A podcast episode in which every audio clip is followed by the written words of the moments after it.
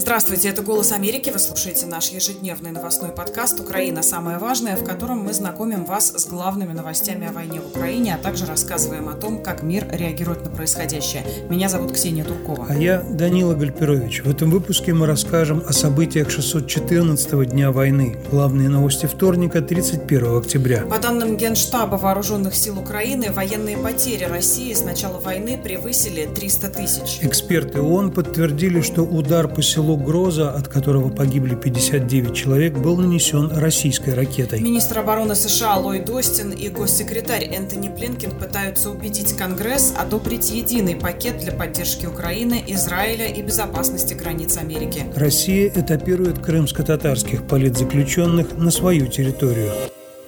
Теперь обо всем по порядку. Начнем, как всегда, с военной сводки и снова с обстрелов в Херсоне, который в последние дни а, подвергается интенсивным атакам. Мы рассказывали накануне, что там обстреляли маршрутку, кладбище и часовню, а позже в тот же день в результате российского танкового обстрела почти полностью выгорел четвертый этаж Херсонской областной научной библиотеки. Сгорели книги, потолок и пол. Также выгорела часть технического отдела и зала периодики.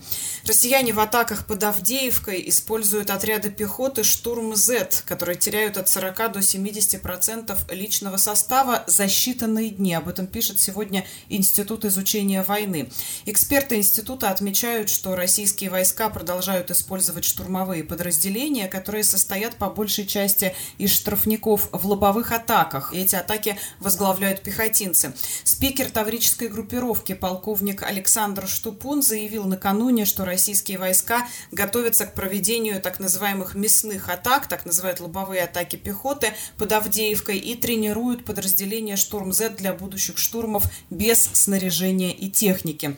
По данным Генштаба Вооруженных сил Украины, потери России с начала полномасштабного вторжения в Украину превысили 300 тысяч военных. Двое российских контрактников задержаны по подозрению в убийстве девяти жителей города Волноваха на оккупированной территории Донецкой области Украины. Мы сообщали об этом накануне, говорили о том, том, что украинская прокуратура заявляла, что ведет расследование. А сегодня сообщение о задержании контрактников появилось на сайте Следственного комитета России. Оба военнослужащих с Дальнего Востока сообщается, что мотивом преступления послужил конфликт на бытовой почве. Так это формулируют в Следственном комитете. По данным издания «Астра», массовое убийство произошло 27 октября.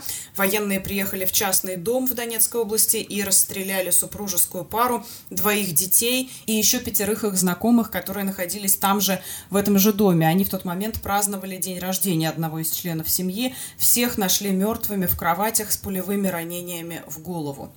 Российская ФСБ сегодня сообщила о том, что задержала соучастника покушения на бывшего депутата Верховной Рады Украины Олега Царева. И задержанный якобы дал признательные показания. Об этом, по крайней мере, сообщают государственные медиа в России. В ФСБ утверждают, что координатором покушения на Царева был 46-летний гражданин России, житель Ялты, который э, якобы по заданию СБУ организовал слежку за Царевым, оборудовал в Ялте тайник со средствами поражения и в дальнейшем их применил при покушении. Как подчеркнули в ФСБ, цитата, целенаправленная работа по розыску исполнителя покушения и выявлению иных лиц, оказывающих содействие украинским спецслужбам, продолжается. Примерно такая же формулировка о деятельности украинских спецслужб и западных спецслужб сегодня звучит относительно относительно антисемитских беспорядков в Махачкале государственные медиа сообщают о том, что все это дело рук украинских провокаторов, аресты продолжаются и будут сделаны выводы. Но Запад, надо сказать, отреагировал на заявление Кремля о том, что все это инспирировано США и Украиной. Вот буквально только что я разговаривал с послом Соединенных Штатов в Организации по безопасности и сотрудничеству в Европе ОБСЕ Майклом Карпентером, который сказал, что эти обвинения настолько нелепы, что их даже тяжело комментировать. Он говорит, мы привыкли к российской лжи и пропаганде, которая выворачивает наизнанку то, что происходит в Украине и приписывает Украине и Западу те преступления, которые совершает сама, но вот эти заявления просто невероятны во всех смыслах этого слова, при том, что в ОБСЕ, как сказал Карпентер, никто не слышал от России недвусмысленного осуждения террористических атак Хамас. Взамен этого, говорит посол, мы слышим высказывания, в которых вина возлагается на других, в частности на Запад, и это делается вместо того, чтобы прямо осудить Хамас за его действия против гражданских лиц в Израиле. Если же говорить о преступлениях, которые совершает Россия на украинской территории, то все больше подтверждений находят причастность Москвы к этим преступлениям у международных организаций, в частности, мониторинговая миссия ООН по правам человека в Украине заявила, что у нее есть достаточные основания полагать, что 5 октября Россия нанесла ракетный удар по селу Гроза Купянского района Харьковской области. Это когда на похоронах убили 59 человек и ранили 6 человек. Как сообщили в пресс-службе мониторинговой миссии ООН, в новом докладе, который вот сегодня был опубликован, сделан вывод о том, что Россия либо не приняла все практически возможные меры, чтобы удостовериться в том, что запланированный объект атаки является военной целью, либо преднамеренно направила удар на гражданских лиц – и, в общем, глава мониторинговой миссии ООН в Украине Даниэль Бель заявила, что эта атака служит убедительным напоминанием о последствиях войны в Украине для людей, и подчеркивает необходимость привлечения виновных к ответственности. Но надо сказать, что Россия фактически признала, что это она сделала. Я напомню, что представитель России в ООН Небензя сказал, что ну да, ну там же собрались какие-то отъявленные Нацисты, главари нацистов. Да-да-да, главари украинских там нацистов, бандеровцев и так далее – Хотя, конечно же, было известно, что, во-первых, никаких главарей там не было, во-вторых, что там явно было огромное количество просто жителей села, и это была российская ракета «Искандер», которая заведомо уничтожила огромное количество мирных жителей. Так что уже и ООН сделала выводы по этому поводу. Служба безопасности Украины, в свою очередь, собрала доказательную базу на российскую певицу Юлию Чечерину, которая поддержала вооруженную агрессию России против Украины. Ну и надо сказать, что она ее поддерживает давно и угрожала защитникам Украины концлагерями в Сибири. По данным следствия, Чечерина опубликовала на собственном YouTube-канале видеообращение, в котором призвала украинских военных сдаваться россиянам в плен. Кроме того, в своем выступлении она угрожала украинским военным заточением в российские концлагеря. Затем это видео подхватили пропагандисты э, центральных информресурсов Кремля, также распространяли различные телеграм-каналы, в том числе на оккупированных территориях. И после удара по колонии с украинскими военнопленными в Еленовке Чечерина приехала в этот оккупированный поселок и дала там концерт, во время которого призвала местных жителей вступать в ряды российской армии. Такую агитацию она сопровождала лозунгами в которых э, всячески оправдывала оккупацию части Украины. Тем временем военно-политическое руководство Украины обсуждает, что делать в районе Черного моря. И сегодня как раз было заседание военной ставки под руководством президента Владимира Зеленского – на котором обсуждался вопрос, как на Черном море Украина будет отстаивать свои интересы, в частности, например, беспрепятственную работу зернового коридора. Дальше я процитирую сообщение самого Владимира Зеленского в его телеграм-канале. Борьба с действиями противника, которые подвергают опасности мирное судоходство, снижение способностей вражеского флота, доклады командующего ВМС Украины и так далее. В общем, обсуждали, что на Черном море, и решали, как усиливать региональную систему ПВО. В том числе на заседании Ставки рассматривалась ситуация на фронте Купенск, Авдеевка, Херсон, доклады главкома Залужного, командующих Сырского, Тарнавского, Гнатова, Москалева и Садаля. Ну и надо сказать, что ведет по-прежнему переговоры с Западом Украины о поставках вооружений и боеприпасов. Это тоже упоминает Зеленский. В этом сообщении в телеграм-канале он написал наращивание отечественного производства артсистем и артснарядов натовского стандарта и графики поставок от партнеров. Ну а накануне Владимир Зеленский в своем ночном э, видеообращении сообщил, что обсудил дальнейшую американскую помощь Украине с тремя американскими конгрессменами, которые посетили Киев. Зеленский подчеркнул, что такие визиты солидарности. Это мощный сигнал поддержки страны и всего украинского народа со стороны США. По словам Зеленского, свобода может победить ненависть и агрессию. И для этого нужно единство. Единство всей Европы, единство Америки, единство всего свободного мира. Конец цитаты.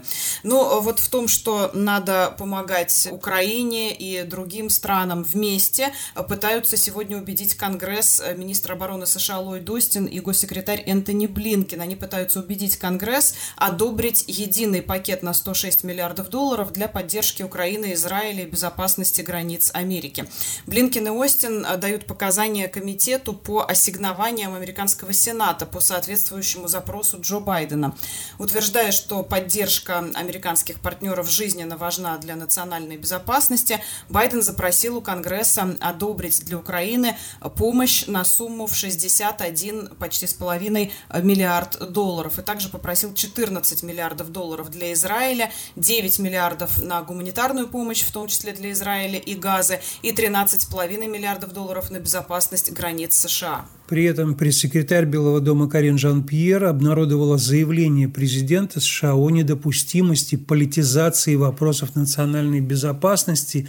И это как раз было адресовано республиканцам в Конгрессе США, то есть Палате представителей – Карин Жан-Пьер заявила, что, цитирую, «политизация интересов нашей национальной безопасности недопустима, требования изменений в удовлетворении основных потребностей национальной безопасности США, таких как поддержка Израиля и защита Украины от зверств и российского империализма, было бы разрывом с нормальным двухпартийным процессом и могло бы иметь разрушительные последствия для нашей безопасности. Опять же, ну, в общем, очевидно, что Белый дом и все остальные пытаются уговорить Конгресс, в частности, Палату представителей, не разъединять помощь Украине и помощь Израилю.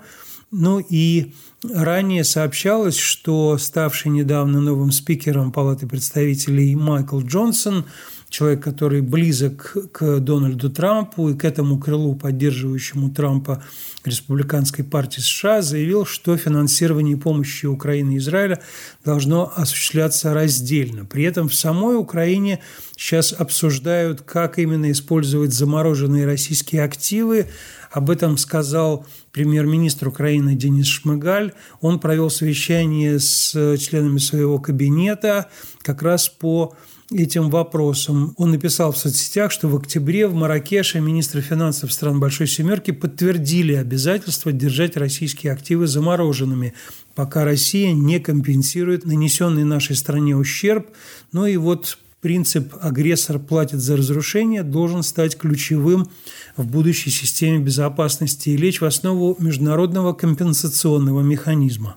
Канада тем временем вводит новую миграционную программу, правда временную, которая позволяет украинцам, близким родственникам канадцев получить постоянное проживание в этой стране. Но мы знаем, что канадская украинская диаспора огромная, еще с 20-х годов прошлого века и даже раньше. Очень большое влияние она оказала на жизнь этой страны. И в Канаде очень сильная диаспора украинская, она сильно помогает и Украине. Вот сейчас правительство этой страны вводит временную государственную политику, чтобы помочь семьям, пострадавшим от российского вторжения в Украину, воссоединиться в Канаде. Но и это уже заработало с 23 октября. Если есть близкие родственники в Канаде, то можно легко получить там постоянное проживание. Теперь переходим к нашей постоянной рубрике «Кого, где, за что», в которой мы рассказываем о том, как преследуют россиян с антивоенной позицией, ну и просто всех, кто так или иначе не согласен с действиями властей. Верховный суд Татарстана утвердил решение об аресте нашей коллеги, редактора издания «Идель Реалии» Алсу Курмашевой. Об этом сообщает издание «Медиазона» со ссылкой на пресс-службу суда. Я напомню, что Алсу Курмашеву обвиняют в непредоставлении документов для включения в реестр иностранных агентов. Задержали ее 18 октября, и спустя два дня следствие попросило поместить Алсу под стражу. Однако суд изначально отказал, продлили срок задержания, но вот сегодня утвердили решение об аресте. И надо сказать, что дело Алсу Курмашевой – это первый известный случай применения вот этой части статьи Уголовного кодекса, которая устанавливает наказание за отказ от регистрации в качестве качестве иностранного агента.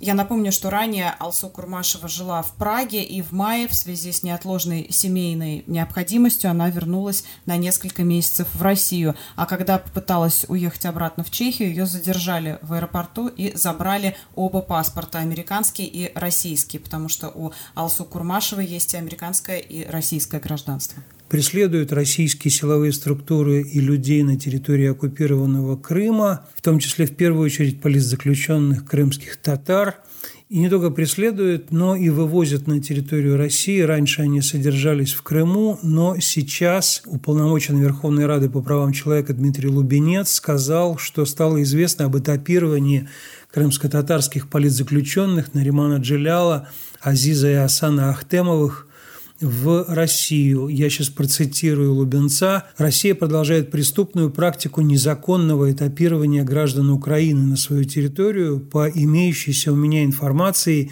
первого заместителя председателя Меджлиса крымско-татарского народа Наримана Джиляла и крымско-татарского активиста Азиза Ахтемова россияне незаконно этапируют в Минусенск в Восточной Сибири политзаключенный Асан Ахтемов находится на этапе во Владимир.